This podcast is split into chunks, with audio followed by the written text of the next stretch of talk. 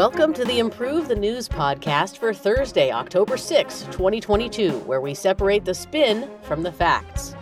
I'm Melissa Topshire. And I'm Adam Clark. And let's get to our headlines. Ukraine reports more gains, and the nuclear plant may be turned back on. Trump asks the Supreme Court to intervene in Mar-a-Lago case. A bombing in Afghanistan kills four. OPEC is cutting oil production by 2 million barrels per day. Taiwan vows to safeguard interest through Chip 4. New Zealand raises interest rates to a seven year high. UK Home Security promises asylum ban on channel migrants. Liz Truss's speech is disrupted by Greenpeace protesters. And Alec Baldwin reaches a settlement with regards to onset shooting. And in our first story today, it is day 224 of the situation in Ukraine. And here is the roundup. Ukraine reports more gains in Kherson. Zaporizhia nuclear power plant may be turned back on. And here are the facts as agreed upon by Pravda, TASS, Associated Press, and Ukrinform. On Tuesday, Ukraine reported a flurry of gains in the newly annexed region of Kherson in the south of the country. A military official claimed via social media that forces had liberated eight settlements in the district of Beryslav in the north of the region.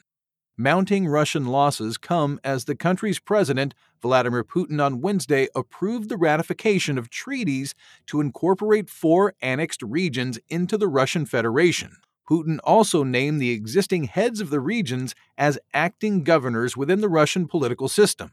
Meanwhile, Petro Kotyn, head of Ukraine's state owned emergency company Energoatom, said the organization is considering restarting operations at the Zaporizhia nuclear power plant or the ZNPP, which has been under Russian control since the first days of the war. ZNPP's last reactor was switched off on September 11th after attacks on power supplies threatened a nuclear meltdown.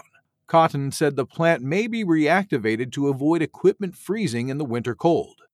Furthermore, the International Atomic Energy Agency, or the IAEA, said on Wednesday that Ihor Murashov will no longer continue in his role as the head of the ZNPP. Murashov was reportedly abducted by Russian troops on October 1st before being released two days later. The news comes as the IAEA head Rafael Grossi is to travel to Kiev and Moscow this week as work to agree and implement a protection zone around the ZNPP continues. Elsewhere, Ukrainian officials announced that the country has submitted an application for accelerated membership of the NATO military alliance, which has been signed by President Volodymyr Zelensky and Prime Minister Denis Shmyhal. Last week, U.S. National Security Advisor Jake Sullivan said Ukraine's NATO aspirations should be taken up at a different time. It's not clear whether a fast tracked approach will be accepted. On the ground, Ukrainian officials reported five civilians killed and six more injured in Russian shelling in the Donetsk region over the last 24 hours, while one civilian was killed and four more were injured in the Kharkiv region.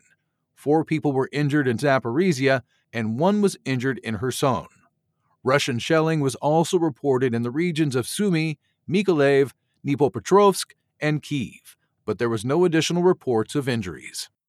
Thank you, Adam. And on this show, we separate the spin from the facts. Those were the facts. And here's our first narrative spin. It's the anti Russia narrative from the Lawfare blog. Russia's annexation of four Ukrainian territories in contravention of international law makes it clearer than ever. Ukraine needs to be armed, funded, and defended until it emerges triumphant over Russia. This is a moment of strategic clarity. A peace deal is now off the table, and Ukraine must be supported by the U.S. in its fight against Russia's illegal invasion. And of course, there is a pro Russia narrative, and it's provided by TASS. America's continuing supply of heavy weaponry to Ukraine is making it a direct participant in this conflict.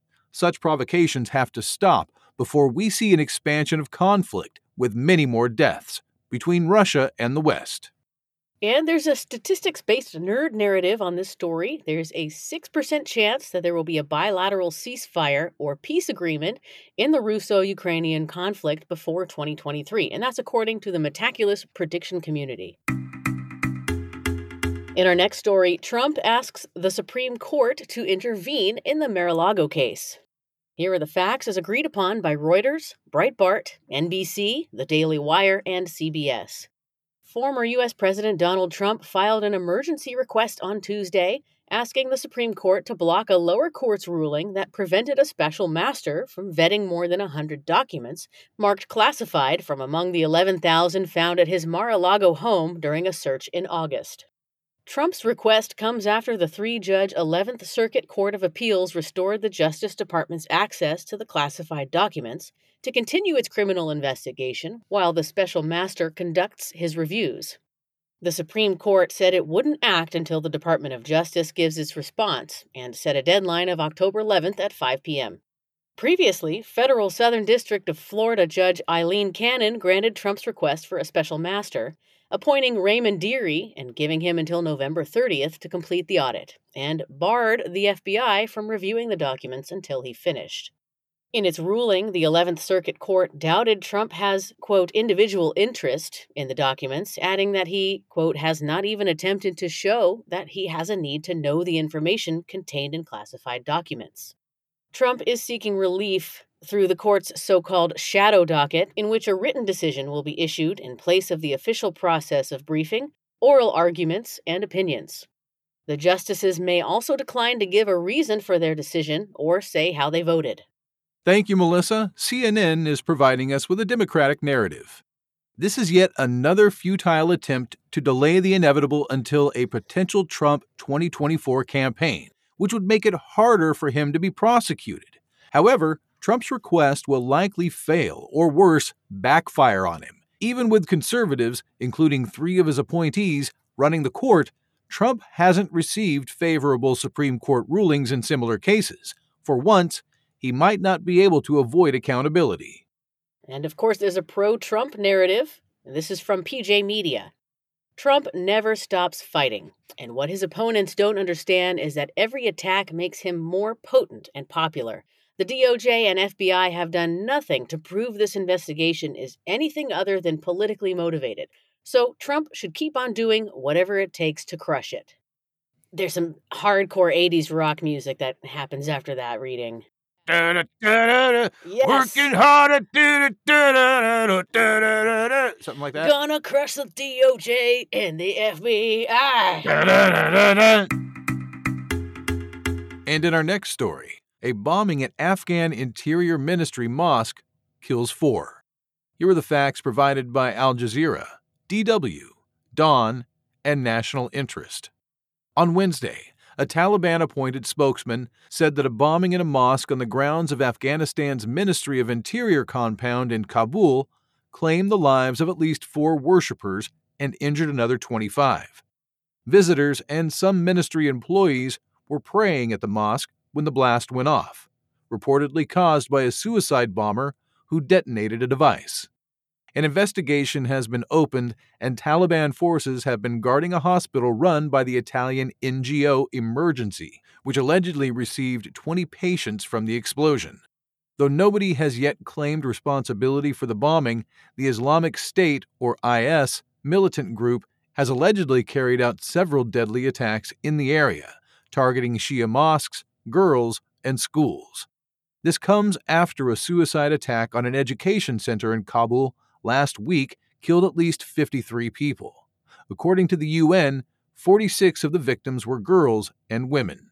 Security has been a top priority to the Taliban since its takeover in August 2021, reportedly leading to a reduction in violence. Over the past months, however, attacks have been mounting nationwide. Thank you, Adam. We've got three spins on this story. The first one is the pro establishment narrative, and that comes from The National Interest. Since the Taliban took over, Afghanistan has increasingly descended into chaos. The looming humanitarian catastrophe and economic collapse provide the perfect breeding ground for terrorist groups, not only posing a growing threat to innocent Afghans, but also targeting the international community. To prevent further destabilization, a UN peacekeeping force is required to promote a peace process among all Afghans. And there's also an establishment critical narrative, and it's provided by Washington Post. It's short sighted only to blame the Taliban for escalating violence when the country has already descended into anarchy.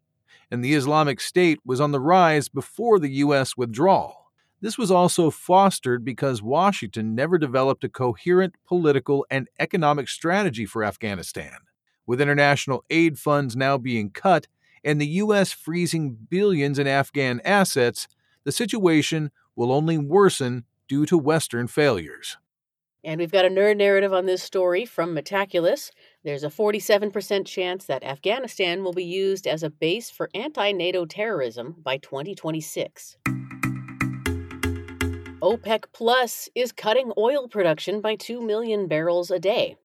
Here are the facts as agreed upon by CNN, Axios, Fox News, CNBC, and the New York Post. On Wednesday, OPEC Plus, the group of major oil producers that includes Saudi Arabia and Russia, announced after its first in person meeting since March 2020 that it will cut oil production by 2 million barrels a day starting in November. OPEC and its partners control more than 40% of the world's oil production, and this reduction is the equivalent of about 2% of global oil demand. While announcing its cuts, OPEC Plus said the move was in response to the uncertainty that surrounds the global economic and oil market outlooks. The price of Brent crude went up 1.5% to $93 after the news. U.S. National Security Advisor Jake Sullivan and National Economic Council Director Brian Deese expressed their disappointment about OPEC Plus's decision, calling it short sighted. OPEC Plus's decision could potentially hurt U.S. consumers if gas prices, which are now approximately $3.80 per gallon, skyrocket in response. This could politically impact the White House ahead of November's midterm elections. Geopolitically, an increase in oil prices could potentially help Russia finance its war with Ukraine. Russia is dealing with international sanctions, and on Wednesday, the EU announced a price cap on Russia's oil sales. President Biden responded to the OPEC Plus announcement by suggesting that the group are aligning with Russia. He also announced an increase in output from the U.S. Strategic Petroleum Reserve by 10 million barrels next month.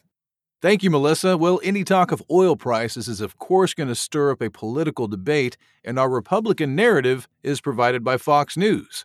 President Biden has given Americans yet another reason to vote Democrats out in this fall's elections and make sure they get nowhere near the White House in 2024. Instead of ramping up domestic oil and gas production, Biden remains beholden to climate zealots that think we can survive on renewable energy. This has the making of a looming energy mess. And here's the Democratic narrative provided by the New York Times. There's no reason to panic. The slowing demand from the EU and China, which OPEC Plus fears, might counter the cutbacks. OPEC Plus also faces stiff competition from increased production from the US, Guyana, and Brazil. OPEC Plus countries might find that their decision won't have the desired result. And Biden's energy policies are on track. And the folks at Metaculus have a nerd narrative on this story.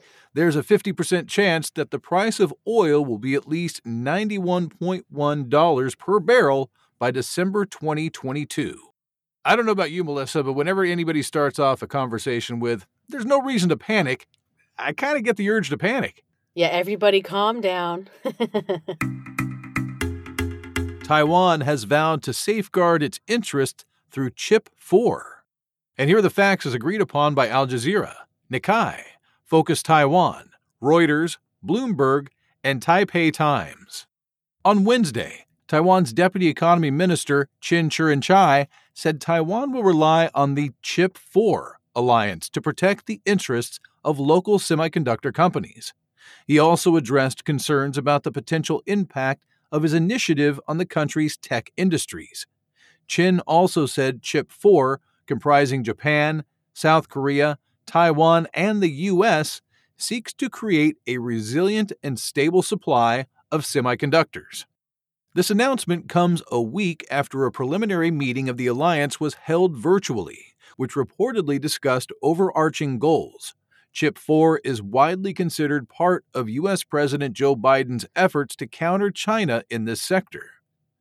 Taiwan President Tsai Ing wen also reinforced the island's commitment to ensuring reliable supplies of semiconductors, following a global shortage and urged allies to boost cooperation amid mounting tensions with Beijing. Taiwan is attempting to balance business and security interests, with the U.S. trying to curb China's military access to the technology and PRC plans to expand domestic chip production. This also comes amid rising tensions in the Taiwan Strait. The production value of Taiwan's semiconductor industry, which reportedly accounts for more than 60% of the global metal casting market, is projected to outpace global expansion this year. However, supplies would likely be disrupted in the event of a conflict in the Taiwan Strait. Thank you for that story, Adam. We have a pro China narrative coming from Global Times. This is an unacceptable attempt by Taiwan to foster more independence by joining an international organization whose goal is to undermine the PRC. With the way Beijing's chip sector is growing, this decision by the island, not to mention the US, Japan, and South Korea, is doomed to fail. Taiwan will regret going against China on this. Thank you, Melissa. The anti China narrative is provided by Asahi Shimbun. This is a straightforward economic agreement between Taiwan and three other countries. It has no impact on the status quo between China and Taiwan. Beijing shouldn't be so fast to overact to things like microchips or U.S. diplomatic visits to Taiwan the PRC would be best served by focusing on talks to further peace. New Zealand raises its interest rates to a seven year high. Here are the facts as agreed upon by Reuters, Interest, Trading Economics, and Al Jazeera. In its eighth rate increase in 12 months, New Zealand's central bank raised interest rates by half a percentage point to a seven year high benchmark rate of 3.5% on Wednesday. The Reserve Bank of New Zealand's Monetary Policy Committee, or MPC, said the move was an attempt to tackle inflation, which currently stands at 7.3%, and contribute to maximum sustainable employment as the country experiences labor shortages and heightened wage pressure. The country's 3.3% unemployment is near historic lows, with 43% of businesses citing labor as a key barrier in a recent survey. The MPC noted that overall consumption remained stable despite increased inflation and rate hikes. However, they do expect the current drop in house and other asset prices to negatively impact household consumption. The MPC forecasts that it will continue to make rate hikes, suggesting its objective is to raise it another half percentage point to 4% at its next meeting in November and eventually hit a benchmark of 4.5% by next May. Thank you, Melissa. The pro establishment narrative is written by U.S. News. As seen by the responses from New Zealand's average business owners, workers, and consumers, rising prices are by far the most significant economic issue the country is facing right now. With supply issues easing at a tremendously slow pace, the Reserve Bank of New Zealand has made a sensible decision to raise rates further. And the establishment critical narrative comes from Massey University. A significant cause of the current supply and demand issues is rising oil and gas prices. Since increased oil and gas prices affect the cost of practically everything else, getting inflation under control requires increasing that supply, not only interest rates. I guess if you live in an island nation, that definitely is a problem. You know, that's where the hobbits live. Hobbits aren't safe from globalization, Adam. Imagine what the Hobbits' interest rates on those Hobbit holes are now. Oh yeah, but they can they can Airbnb those. It's so like you can't buy a Hobbit hole nowadays. No, you can't. And turning our attention to news from the UK, the Home Security poses an asylum ban on Channel migrants. And here are the facts, as agreed upon by Reuters, Independent, Al Jazeera, Newsbud, and Standard. On Tuesday, during the Conservative Party conference, UK Home Secretary Suella Braverman proposed banning migrants who cross the English Channel from claiming asylum in Britain.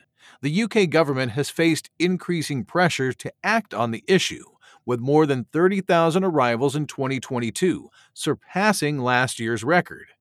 It's time to tackle the small boats, she said, to make it clear that the only route to the United Kingdom is through a safe and legal route. Braverman continued asserting that any migrant who illegally enters the UK from a safe nation should be swiftly returned to their home country or relocated to Rwanda, a reference to a controversial government relocation scheme. Under an agreement with Rwanda finalized in April, the UK announced that some migrants who arrive in Britain via small boats or as stowaways would be sent to Rwanda to have their asylum claims processed. The UK government has already paid Rwanda 120 million pounds for this proposal, but the first deportation flight was cancelled in June due to a ruling by the European Court of Human Rights. Braverman defended her predecessor, Priti Patel's divisive policy and criticized what she perceived as interference by the ECHR in UK matters. We need to take back control, she told members of the conference. Human rights groups have voiced severe criticism of Braverman's address, including the founder of refugee charity Care4Calais, who called the proposal barbaric and unnecessary.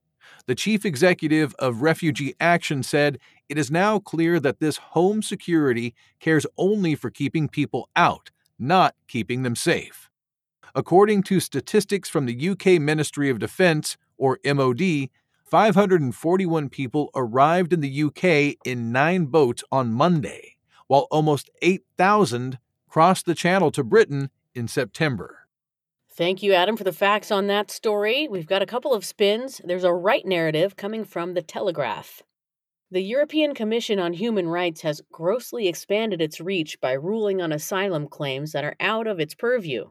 Braverman seeks to deter illegal entry into the UK and to restore fairness to the UK's asylum system. This effort will stop smuggling profiteering and reinforce the rights of genuine asylum seekers. And a right narrative is typically followed by a left narrative, and this one's provided by Mirror. A blanket ban is an immoral and inhumane response to this issue and will only increase attacks on refugees who have every right to be in the UK. People who have escaped some of the world's worst horrors shouldn't have to face these kinds of threats just to claim asylum in the UK. And there's a nerd narrative on this story saying there's a 50% chance that at least 1,990 migrants will die or go missing in the Mediterranean in 2022.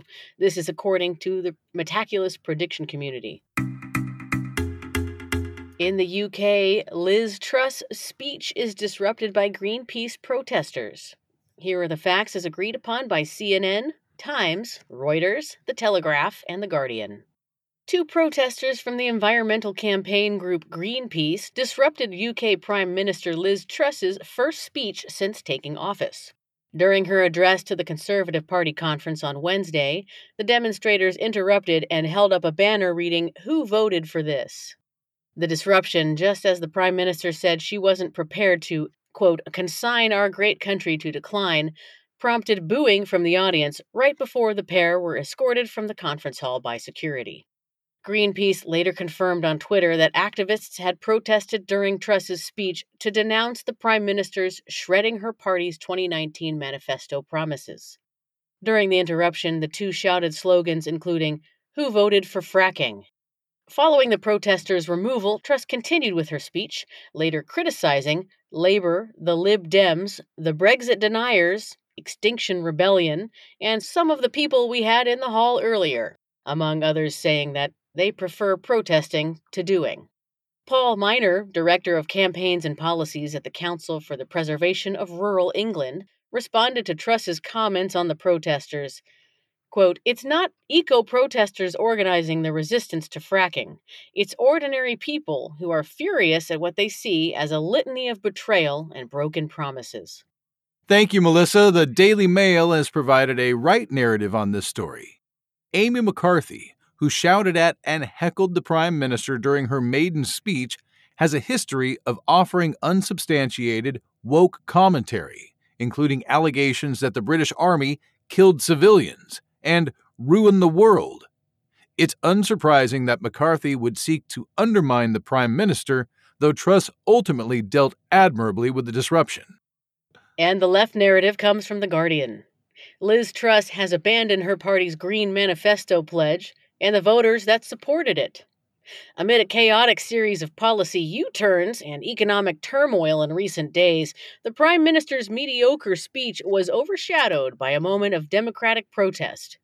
Despite her attempts to distract with rhetorical references to growth, voters are more concerned about the impacts of Truss's policies on the cost of living crisis and fracking in their local communities.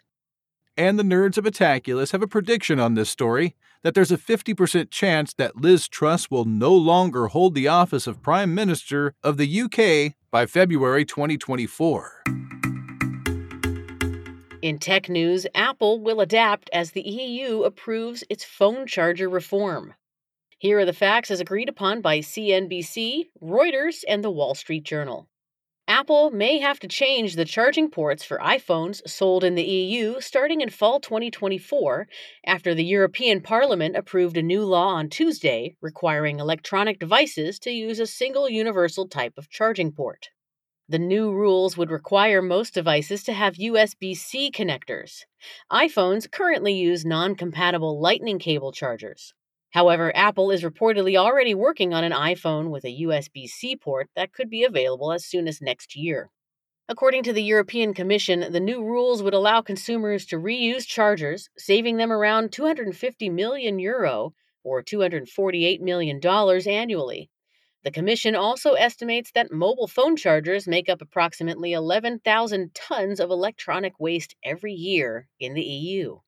Apple has previously said that the move would hurt innovation and create a mountain of waste from electronics. However, European analysts have said the move may become a sales driver in 2024 as Europeans are encouraged to buy new devices with USB C ports.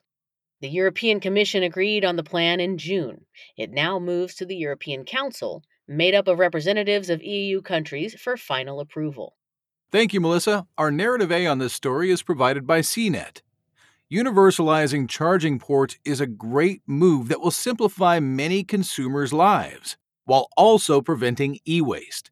This latest plan is a clear victory for everyone. It's time for Apple to get on board. And narrative B is provided by Reuters.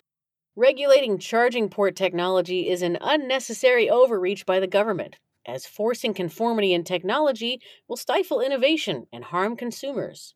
The potential environmental benefits may also be outweighed by the financial and environmental costs of replacing technology that is no longer compliant. And in our final story today, Alec Baldwin has reached a settlement with Halyna Hutchins' family. And here are the facts as agreed upon by CNN, Fox News, Huffington Post, and New York Post. The family of Halyna Hutchins, the cinematographer killed on the set of the movie Rust, and Alec Baldwin have reached an undisclosed settlement in the wrongful death lawsuit filed against Baldwin, the movie's production companies, producers, and other members of the crew. Hutchins was shot and killed in October 2021 after a gun Baldwin was holding went off while rehearsing a shot for the movie on the New Mexico set. The Hutchins family subsequently filed a suit in February of this year. As part of the settlement, Hutchins' widower, Matthew Hutchins, will reportedly become an executive producer when the film resumes production in January. With questions arising about how live ammunition could have been in the gun, New Mexico safety regulators fined the production company $137,000, citing its failure to consult weapons specialists before and after loading the gun and handing it to Baldwin. Hutchins' husband, who previously stated he wanted to determine who was to blame for the incident, has seemingly now reversed course. However, Santa Fe's district attorney said two weeks ago that she intends to prosecute four people involved, with Baldwin as a possible defendant. The settlement needs to be approved by the court. However, both sides have celebrated the outcome, with Baldwin's attorney saying everyone has maintained the specific desire to do what is best for Halyna's son. And we've got some left and right opinions on this, Adam. The Republican narrative comes from prepared gun owners. Hutchins' death was a tragic example of the hypocrisy ridden politics of Alec Baldwin and Hollywood stars more generally. Though this settlement may be the only consequence he faces, Baldwin will forever stand as proof that the law abiding gun owners he maligns, who promote responsible gun safety measures, were right, while he's the reckless one. Well, if there's a Republican narrative, you can bet there's going to be a Democratic narrative, and it's provided by CNN. This settlement goes a long way to bringing closure to Hutchins' family and paying tribute to her final work. Her death was a devastating accident, and the entertainment community has respectably come together to heal. Hutchins' family, the movie's director, and Baldwin's attorneys have all agreed to keep her memory alive in a positive light, which is what everyone should do. Thanks for listening to the Improve the News podcast for Thursday, October 6, 2022. Each day, we use machine learning to read about 5,000 articles from about 100 newspapers and figure out which ones are about the same stories. For each major story, our editorial team then extracts both the key facts that all articles agree on and the key narratives where the articles differ. For more information on Improve the News, please visit our website, improvethenews.org. You can also download the Improve the News app on the Apple App Store or Google Play. For Adam Clark, I'm Melissa Topshire, inviting you to join us next time on Improve the News.